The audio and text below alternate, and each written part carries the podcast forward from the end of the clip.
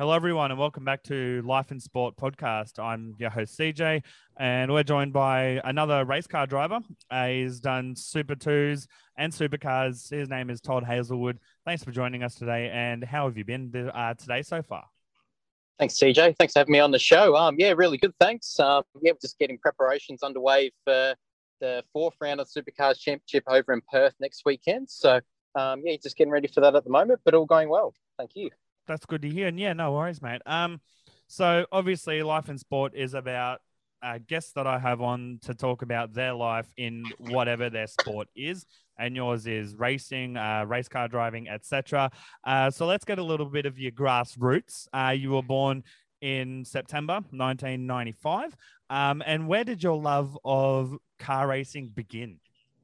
Yeah, for me, I was sort of born into a motorsport man family, I guess. Mm-hmm. Uh, my old man dad, he uh, used to race desert racing on two wheels on motorbikes, and yep. um, my my mum and dad both followed uh, what is now known as MotoGP, um, the World Superbike Championship, pretty closely yep. just before I was born, and probably two wheel crazy more than four wheels. But um, yeah, I suppose that's where it, you know the the the motorsport gene comes from. But yeah, as soon as I was born into the family, uh, I was uh, pretty much exposed to cars and, and racetracks from a young age, and that was all I knew and all I loved. And um, yeah, tried a few other sports, but you know, definitely the the day I got in a go kart for the first time, seven years old, um, simply didn't look back. That, I knew that was the thing for me, and um, that was everything I wanted to do from a very young age. Yeah, that's fair. Um, and talk about uh, as you just said, receiving, you know, go kart and then you know racing go karts. And um, at what point? Obviously, you said you know you you knew you wanted to do that. Um, obviously, um, not obviously, but I interviewed a bloke a, a few weeks ago, and he started out go kart racing as most um, race car drivers do. What was there a transitional period for you, um, going from go karting to cars? Yeah, look, I, I, suppose the dream to go car racing was always there from a young age. Um, you know, I was pretty much obsessed with the idea of becoming a supercar driver from a very tender age. So that was always the dream. And um, but obviously, the more we progressed through karting, we soon understood that that that next step up was going to be a huge challenge financially more than anything else. Oh, absolutely! Um, I've heard like because our actual my next door neighbor is Brendan Strong. Yeah, I, I, think that's his last name. I may be wrong, but he's in the uh, Super Threes. Um, and yeah, absolutely, it is a financial issue. And sorry, continue with what you were saying. Yeah, look, it was um, yeah, we're, we're quite fortunate at the time um, in go karting. I was part of a um, a, a, race team that, that had a what they called an Arrow Awards program, which gave me uh-huh. my first shot in an open wheel race car for the very first time. Oh wow! And uh, and I was able to progress and, and and essentially do a test day, which would then determine if I was good enough to do a free race meeting. And okay, you know, out of the six drives uh, drivers that were competing for this free race meeting, I, I was able to win that opportunity, and oh, they wow. gave me my first ta- first taste in a Formula Ford race car, which was pretty cool. And awesome. um, but you know, unfortunately, from that first race meeting that we did, we didn't have the funds to continue on. So we oh, essentially oh, okay. spent a year off from karting, um, just trying to save up and, and get funds together and did a lot of fundraising. And, and then from that in 2012, we then made the commitment to do the Victorian Formula Ford State Championship, which was my first year in circuit racing. And yep. um, I suppose that, that big transition from go karts into car racing, which was, um, it was a huge effort. I was still in school at the time and working on the car with myself and in the team at, at um, with and Beasley in particular, who was helping us out. Mm-hmm. Um, so yeah, it was it was a big challenge, but um, that was supposed the, the, the first step of making that transition from cars to cars. Yeah, absolutely. Um, and you've been racing for, I mean, well, on the web on your website it says eighteen plus years, so that would include karting and all that sort of stuff. Um, uh, obviously you've got to love what you do uh, to be successful in any career, whether it's supercar driver, race car, um, you know, accountant, anything. You got to you got to love what you do. Um, and it says on the website that you were just six weeks old when you went to the Adelaide Grand Prix circuit for the first time. Um, so it really is, uh, you know, a, a really born into it thing, as you were saying. What's your earliest memory of racing?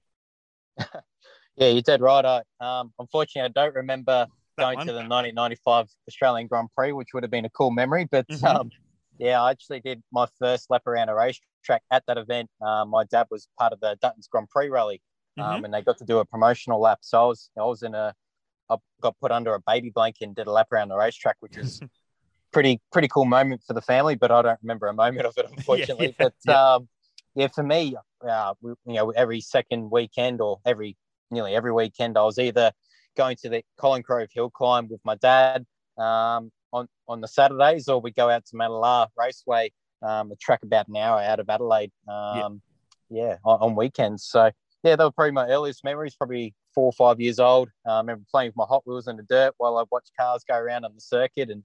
Um, yeah, all that sort of stuff. We used to, any reason to go out to the track, whether it be truck racing, super sprint events, anything that was on, um, we used to go out and watch it. Yeah, nice. Um, and speaking of um, you know races and watching them and all that, obviously the the penultimate one in supercars is Bathurst, um, which you've had somewhat uh, success, but you definitely made your biggest impact and your best uh, time last year, finishing eighth. Um, what's your um, goal for this? Obviously, your goal is always is always to try and win it. Um, but how did you handle um, finishing eighth last year in the sense of driving it and all that sort of stuff compared to the two years previously? Um, look, yeah, to be honest, Bathurst has been pretty tough. To be honest, um, mm-hmm.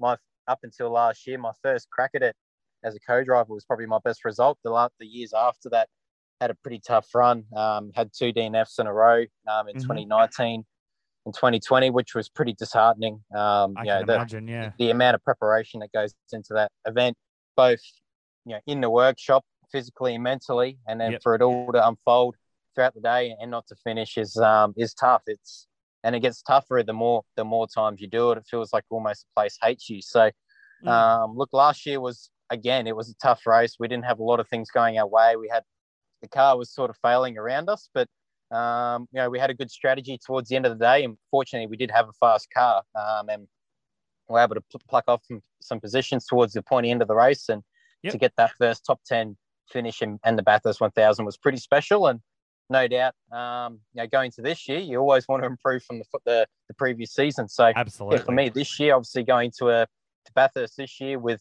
the team at Matt Stone Racing, you know, mm-hmm. they've had a pretty tough run there in the past as well. So, between us both, we're pretty motivated to use Bathurst as an opportunity to, you know, really, I suppose, stake stake our authority within within that place, and, and mm-hmm. hopefully we can have a good result. Oh, absolutely. Um, and speaking of Matt Stone Racing, um, you were with Matt Stone Racing quite a while ago, and then you uh, switched to a different company, and now you're back at Matt Stone Racing. Um, how has your time at Matt Stone Racing, like the current Matt Stone Racing time, uh, been for you as a an individual, and uh, how has it helped progress your driving? Yeah, the team at Matt Stone Racing is um, certainly a lot bigger and better when I was last there in 2019. Um, mm-hmm. The whole program has really stepped up um, and really impressed with everything that they've done in the two years that I've been away from them. You know, they've certainly stepped up their capability in more ways than one.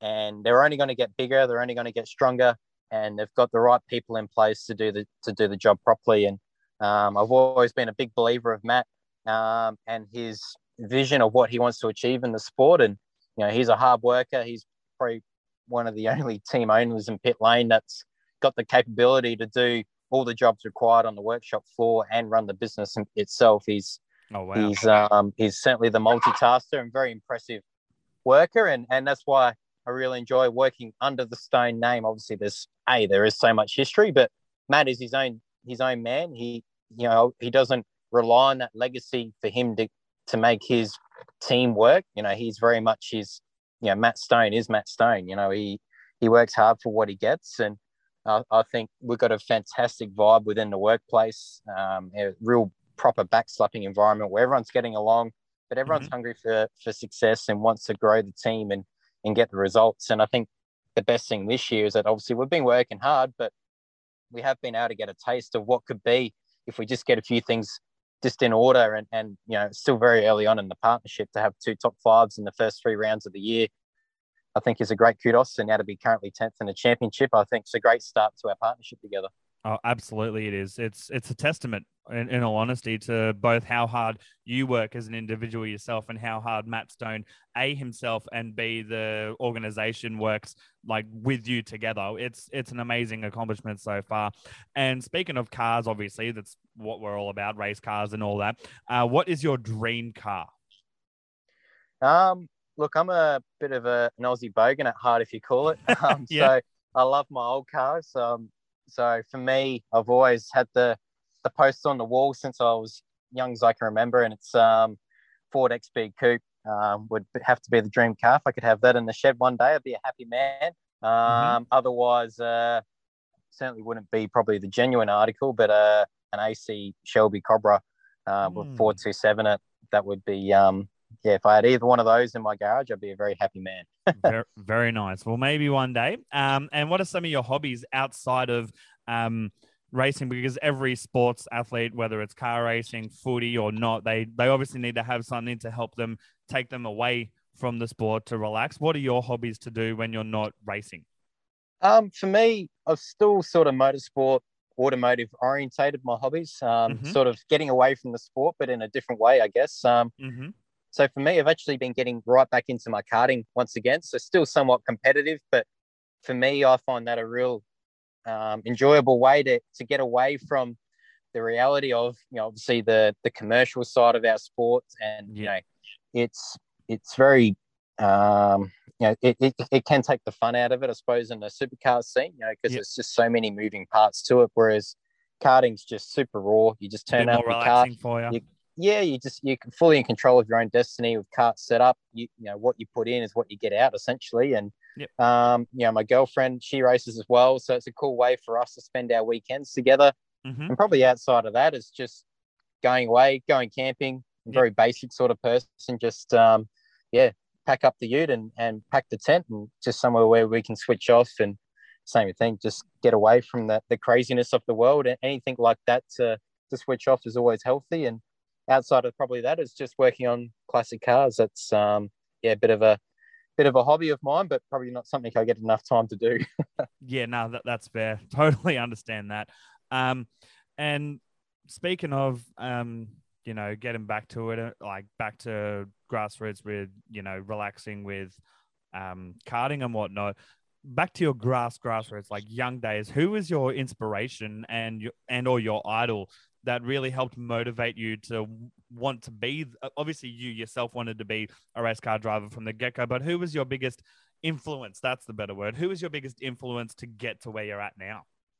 Um, look, I was a bit of a one-eyed Ford supporter growing up as a kid. So Mhm. um, I grew up in a family that loved Fords and loved um, DJRs and Dick, Johnson Racing. So for me, Mhm. um, nearly every morning I was watching a Dick Johnson Racing tape um, and sort of idolized his, I suppose, attitude and, and the way he went about his racing and having that underdog status growing up and then to become obviously the, the famous name that he is today. So he, he certainly paved, uh, you know, I suppose the, the benchmark growing up as a kid. Yep. Um, and then from that, probably the idols would include, you know, names like Marcos Ambrose and Craig Lowndes and Steve Johnson.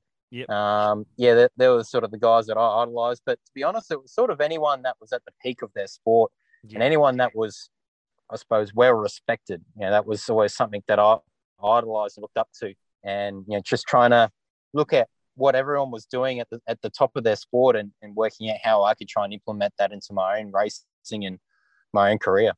Yeah, awesome. Um, I've just got a few more questions for you. The first one would be, um, speaking of, um, you know, sports and whatnot. Did you follow any other sports when you were growing up and or currently? Yeah, look, I was a bit of a one one-eyed motorsport nut, I guess. Um, anything with wheels on a motor, I, I followed almost religiously, and a- anything outside of that, I didn't really have too much of an interest. But Mhm. probably the closest sport I got to was cricket. Um, I used to use that as a bit of a social thing in school to hang out with mates, and um, wasn't really anything too serious. But I did enjoy the game and had a bit of fun. But for me, um, I, I sort of always got frustrated at team sports because I wasn't in control of the game and Gotcha. sort of felt like if um, you could do your best performance and still lose, and that used to frustrate me. I suppose being Ah, yeah. a very competitive kid at heart. Yeah, probably outside of motorsport, um, cricket was the one sport that I had a bit of an attraction to. It was more of a social thing as a kid growing up in school and hanging out with mates. But yeah, for me, it was always anything that had four wheels and a motor. That was always my main attraction.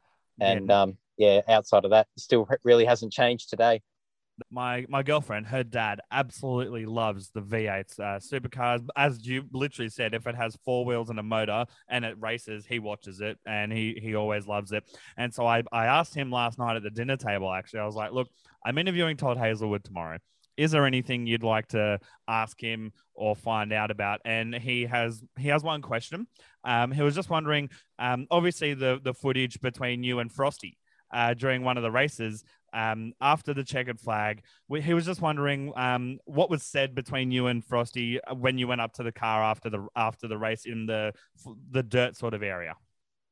Yeah, obviously it was a bit of a unique circumstance. Um, obviously to paint a picture, two cars crossing the line and then cl- coming together after the checkered flag is not a normal scenario to be in, I guess. And no. yeah, from my point of view, obviously I would have known what Frosty would have been thinking in his head. And from my point of view, I was essentially a passenger completely aquaplaned at about 250 kilometers an hour. And oh, it was an absolutely the, the break, wet race. Yeah, and the, and the braking marker was only 100 meters away from when I was still completely up, you know, essentially on top of the track, fully locked up, and wasn't washing off any speed. So obviously, when we did come together, I jumped out the quick, quick jumped out of the car as quick as I could to obviously just go up to the up to Frosty and explain the situation, what had happened on my end, because obviously he would have been frustrated and yeah, probably of course. somewhat confused. And that certainly wasn't my intentions to punt him off at the end of the race. So no, just no. went over there to explain, but obviously he, he was pretty animated and fired up at the time. So which you know everyone's got every right to be. Um, you know, you've just done 250 k's of racing, you're hot and sweaty, and you're flustered. Last thing you want to do is walk through a gravel trap at the end of a race. So um, look, I probably would have been just as angry as what he was, but yep. you know, I just wanted to go over there and explain my side of the story. I can't take it back. You, you know, you can only apologize so many times, but yep. Um, yeah, and, and it was a, absolutely like a, an like accidental dirty race or anything. So no, um, yeah, just just wanted to explain my side of the story, and um, yeah, was, there was a bit of press and um, you know, a few heated articles from their end of of it, you know, saying I can't believe it, and blah blah blah. But look, it is what it is. When you go motor racing, things happen, and um, when you race at those speeds, um, sometimes now and then things happen from time to time. So that are out of your control. Yeah, exactly. So look, you know, I'm not didn't lose any sleep over it, but at the same time, it's not in my style to be taking people out after the start finish line. But yeah, but it, it definitely it, so. it, it's definitely a testament to your character that you jumped out of the car as quick as you could to at least let him know and at least apologize. Whatever he went through in his mind and you know said is totally up to him and of his own prerogative, but it shows real class because um, as you said, after a long race, you know, and you don't want to be walking through the gravel and whatnot, you've literally got out the car after a long race and had the presence of mind to at least go over, tell him what had happened, and apologized, which is a big testament to you and a big part of what you. It resonates with what you said earlier of anyone who that you grew up watching. You wanted them, you know, to be an idol, and you thought if they were well respected, which definitely goes a long way um, for what you were saying earlier. Yeah, no, thank you. It's um, look, I always I race hard on track, but always have respect for everyone that uh, that I race. You know, I always like to think that I can I race really hard, but I I try to keep it as fair as I can. So um, yeah, look, it's that's the sport we're in. It's a cutthroat industry, and when there's only 25 drivers all searching for the one thing now and then, you're going to come together, unfortunately. So yeah. um, it's a unique thing with our sport where we all, you know, we all love and breathe the same thing week in week out, but we all turn up on the same same piece of tarmac every second week. So um, you know, you certainly don't want to go out there and make enemies, but certainly yeah. not out there to make friends either. No, that's true. That's true. Um, and last few questions obviously there's a big difference, vast, massive difference between driving a V8 and then driving on the road, you know, to go get a loaf of bread or whatever. Do you ever find that there's when you're when you've just come off a race or you've just come off a practice time trial or whatever it may be, um, that you pull your that when you're going home or you're going to wherever, um, after you've done that, you find yourself going a bit faster than than you usually should, sort of thing, for like a minute or two as you're coming out the driveway, or has that been an easy adjustment for you? Uh, look, at first it was sort of weird. Um, certainly mm-hmm. when you get off the racetrack and then you you jump in your hire car and head back to the airport or something after a race meeting, you'd find yourself just not you just don't feel the speed. Yeah. That's probably the biggest thing. Um, but you know, for me to paint a picture, I'm a pretty cruisy sort of everyday driver. I drive around in a Ranger Ute. It's an automatic. Um, yeah, I, I, got, I've got, um, I'm the cruisiest driver when it comes to the roads because you know I'm pretty fortunate where I've got the outlet of, you know, letting Going loose on a, on a, proper proper circuit and and a, and a, and a safe environment. So, look for anyone wondering if you know, obviously it can be pretty easy to get tempted to um, I suppose, use the streets as a racetrack, but it's certainly there's a time and a place for it. And yeah. I encourage anyone that wants to hone their skills or feel the speed to make sure they keep it to the racetrack because um, it all seems safe and a fun fun idea at the time, but it's it's generally when things become unstuck and yeah. become out of control. And unfortunately, for a lot of people that drive on the roads, when they when they get out of control, is generally the first time that they've experienced the car sideways and they generally either overreact or don't know how to react, and they put they put themselves either themselves in danger or their passengers or, or other people on the road. So, yeah, safe reminder to, to keep it to the racetrack. Yeah, that's fair enough, and very good advice there. Uh, last two questions. So, COVID hit in 2020, and then again in 2021, it reared its ugly head with another variant and whatnot. Um, how a did you handle the change of going from sp- sport uh, regularly to no motorsport, more or less, for a bit, and then, um, and what was your Netflix or Stan or whatever binge during the big worldwide lockdown? yeah, look, it was tough for everyone. Um, you know, affected absolutely. You know, many people more ways than one. For me personally, it was you know, initially it was very scary because, you know, as a sport and, you know, and that, that's our income, that's our livelihood, that's everything that you work for. And all of a sudden to thinking about the worst case scenario very early on in the scene, it's um, you know creates a uh, creates a lot of um, a lot of issues, I guess. But you know, fortunately, as a sport, we're able to climb through it. We're back racing in July um, in 2020, and you know we got the show back on the road. But it certainly had taken its toll as a sport. Um, it was very tough couple of years, and we're still sort of trying to just get our head above water now from it all. To be honest, it's been a, a big loss for, for our industry, but like everyone, you know, like it doesn't matter if you run a small business or if you're in sport or events or whatever, it's it's all affected us in different ways. And you know, you know, simple things, you know, that that you take for granted in life. Travel, you know, my my girlfriend was in one state and I was in another in, in oh. lockdown, and we, we didn't get to see each other for months on end at the time. And you know, things like that that that itself takes a toll because you know it's your mental health and things like that as well. That you know you don't necessarily think about from a day to day normal yeah. normal life, and all of a sudden when uh, you know you can't just jump in a car and drive across the border or go to an air, go to an airport and jump on a plane. You know all those simple things were taken away from us. So it was tough, but um, you know we we got through it and sort of kept myself motivated and um, found certainly kept myself busy. Um, mm-hmm. Sort of look back at the last two years and can't can't believe where the time's gone because well I was always sort of doing something in, in amongst my my spare time, which was good. So you always got to look at a negative and try and turn it into a positive, and that was That's something exactly that we uh, certainly tried to do in the last couple of years, and yeah, come out on top of it all okay.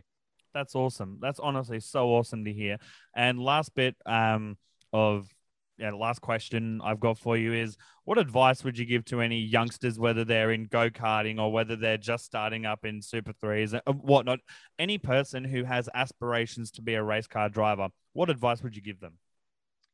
I'd say the biggest thing is don't be afraid to work hard.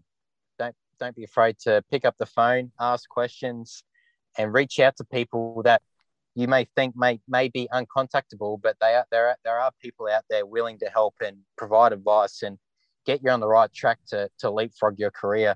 Um, you know, and and that again, don't don't be afraid to be working hard. You you're not going to get anywhere in life. Doesn't matter if it's sport or business or whatever you do. If you don't get off your own backside and work for what you want, you won't get anywhere. If you're relying on other people, if you're relying on a manager or your parents or whoever it may be that's close by, if you're relying on them to control your career or get and be control of your destiny, then the chances are of you succeeding are, are probably very slim because you've got to remember the profession of the people that are making a profession of the sport is, is very small.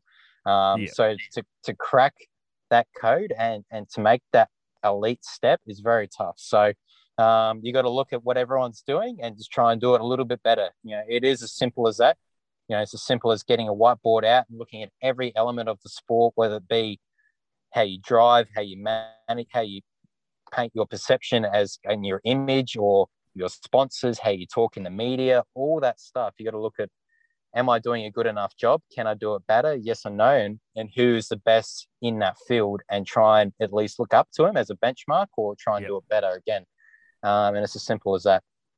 Honestly, that's that's amazing. I'm just going to click stop recording real quick because